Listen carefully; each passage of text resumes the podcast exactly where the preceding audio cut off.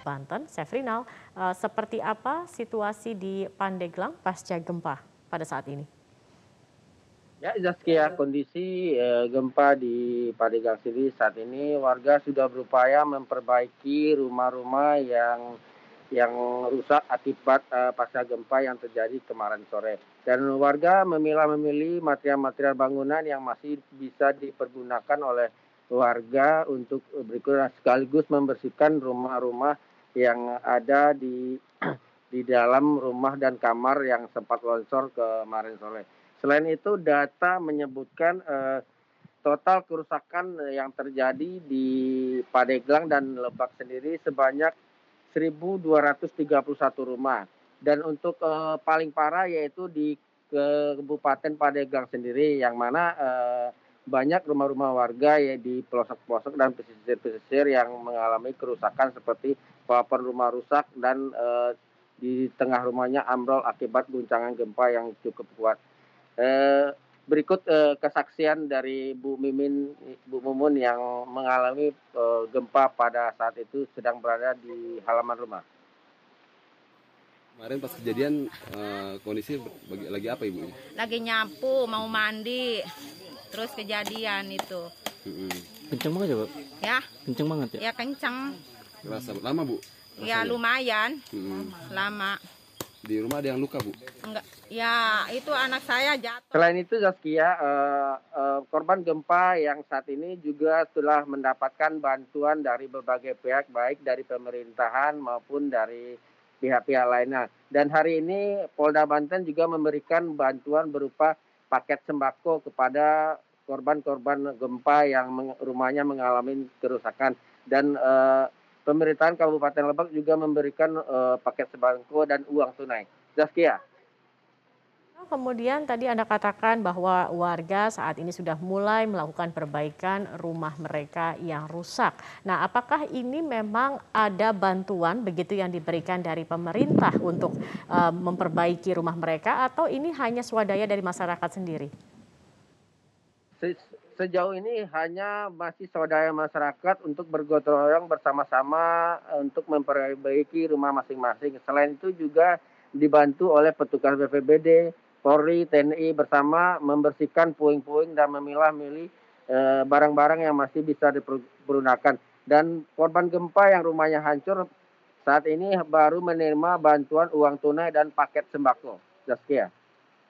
Baik, uh, tadi juga Anda sudah menyampaikan begitu ada 1.231 rumah yang rusak, uh, utamanya di Kabupaten Pandeglang. Mungkin bisa dirinci lebih detail lagi, uh, Syafrinal, uh, berapa rumah yang mengalami kerusakan berat, uh, sedang, dan juga ringan, baik di Kabupaten Pandeglang maupun juga di Kabupaten Lebak? Untuk di Kabupaten Pandeglang sendiri kerusakan rumah eh, yang yang rusak eh, sebanyak eh, 431 rumah dan eh, yang kebanyakan rumah yang rusak hanya rusak sedang, sedangkan rusak berat hanya sedikit. Saskia.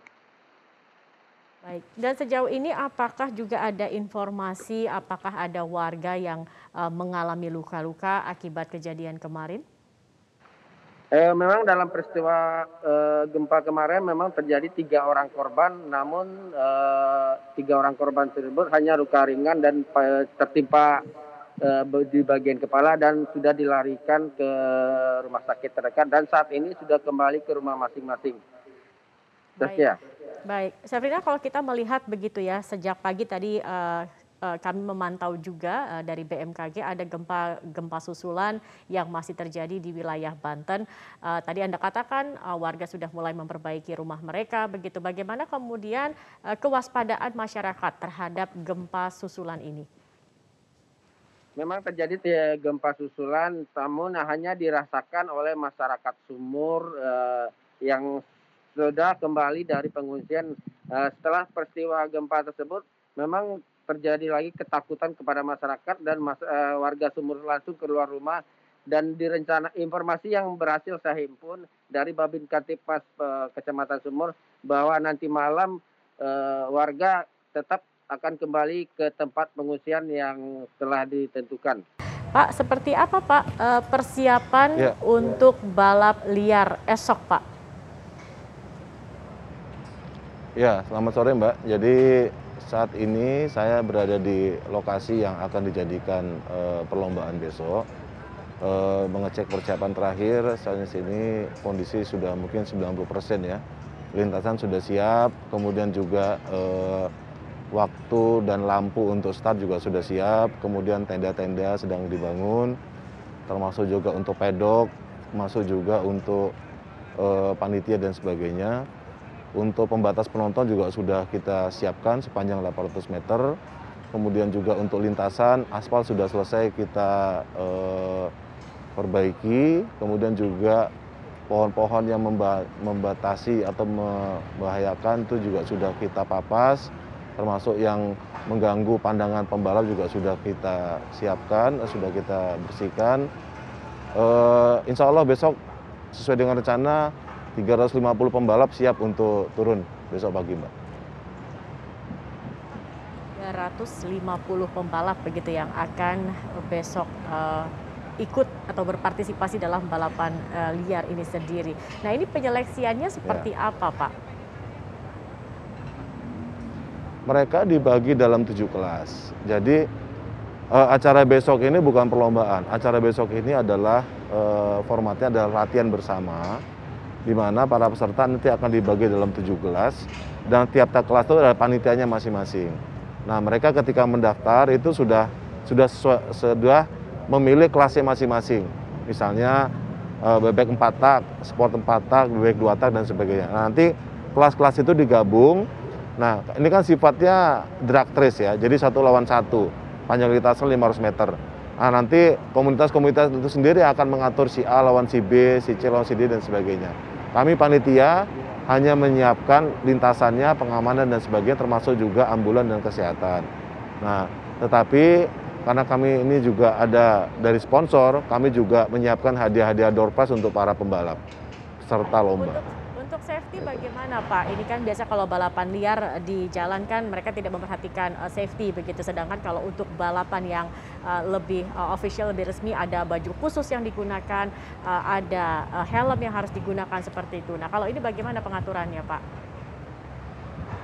Tentu eh, helm wajib ya, jadi helm, jaket, pakai sepatu, kemudian juga eh, standar motornya juga kita ada panitia nanti akan melaksanakan scrutining, ambulan juga kita siapkan. Kemudian untuk bagi anak di bawah umur itu harus atas persetujuan orang tua. Kemudian ada tanda tangan, mereka juga surat pernyataan bahwa segala resiko akan ditanggung oleh se- sendiri dan sebagainya. Mudah-mudahan eh, penontonnya kita batasi jauh dari lintasan. Mudah-mudahan ini lebih safety lah dari balapan liar, Mbak.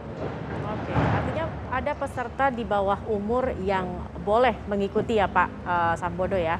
Tapi Pak, kemudian kita eh, juga ingin eh, berjalan dengan tertib begitu Pak. Ini eh, pengamanan untuk para penonton agar misalnya setelah balapan tidak terjadi keributan dan juga Pak, apakah acara ini akan nantinya digelar rutin gitu Pak? Ya, eh, untuk acara hari ini, eh, acara besok kami mengerahkan kurang lebih sekitar 500-an personil. Ya. Nah, kemudian nanti eh, kita akan bicarakan dengan pihak komunitas eh, apakah jalan ini akan digunakan pada malam-malam tertentu Kita ke informasi lainnya pemirsa, kebakaran hebat terjadi di sebuah pabrik bahan kimia di New Jersey, Amerika Serikat. Kebakaran terjadi pada Jumat pukul 9 malam waktu setempat telah menyalakan 10 alarm tanda bahaya. Hingga saat ini petugas pemadam masih terus berusaha memadamkan api yang melahap sebuah pabrik kimia di Passaic, New Jersey. Wali Kota Passaic Hector Lora mengatakan pihaknya belum mengeluarkan perintah evakuasi, namun warga diimbau untuk menjauhi lokasi dan menutup jendela dan tetap berada di dalam rumah. Pihak berwenang juga langsung menutup akses jalan ke sekitar lokasi karena khawatir adanya ledakan dan runtuhnya bangunan pabrik. Pemirsa sebuah kapal penumpang tujuan Malaysia tenggelam di perairan Bengkalis, Riau. Basarnas Pekanbaru melaporkan empat penumpang meninggal dunia, tiga orang hilang dan 14 penumpang selamat.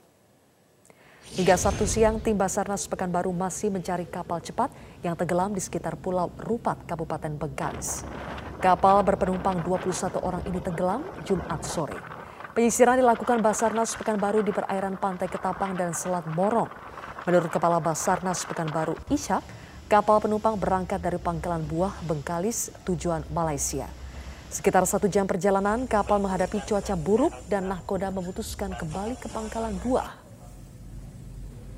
Namun dalam pelayanan pulang, kapal dihantam ombak dan tenggelam. Dalam peristiwa ini, 14 penumpang berhasil diselamatkan kapal nelayan di tengah laut.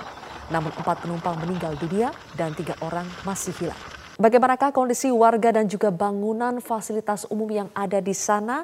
Apakah sudah ada bantuan juga untuk warga yang ada di sana?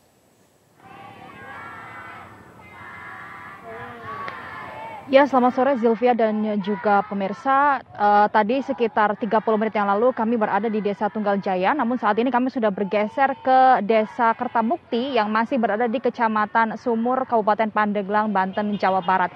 Jika kami melihat, perbedaannya adalah di Desa uh, Kertamukti ini memang sudah ada uh, posko yang dibangun oleh pihak kepolisian uh, dari tim divi, divisi uh, Humas Polri dan juga dari Polda Banten saat ini juga sedang berlangsung uh, proses trauma healing oleh anak-anak daripada warga sekitar. Untuk posko sendiri uh, di Kecamatan Sumur ini setidaknya ada tiga bantuan posko yang sudah didirikan. Selain itu juga di beberapa desa terdapat beberapa fasilitas umum yang rusak eh, ringan sampai dengan sedang karena memang guncangan e, gempa berkekuatan magnitudo 6,6 yang terjadi pada hari Jumat kemarin. Dan hari ini kami juga sempat mengalami setidaknya pada pukul 9.30 pagi tadi ada gempa susulan dan disusul pada pukul 1 siang waktu Indonesia Barat yang menyebabkan pada pukul 9.30 pagi tadi untuk proses belajar mengajar di sekolah yang berada di Tunggal Jaya yaitu SDN Tunggal Jaya 2 dan SMP Sumur 3 yang ada di Desa Tunggal Jaya ini terpaksa berhenti karena terdapat gempa susulan pada pagi tadi pukul 9.30.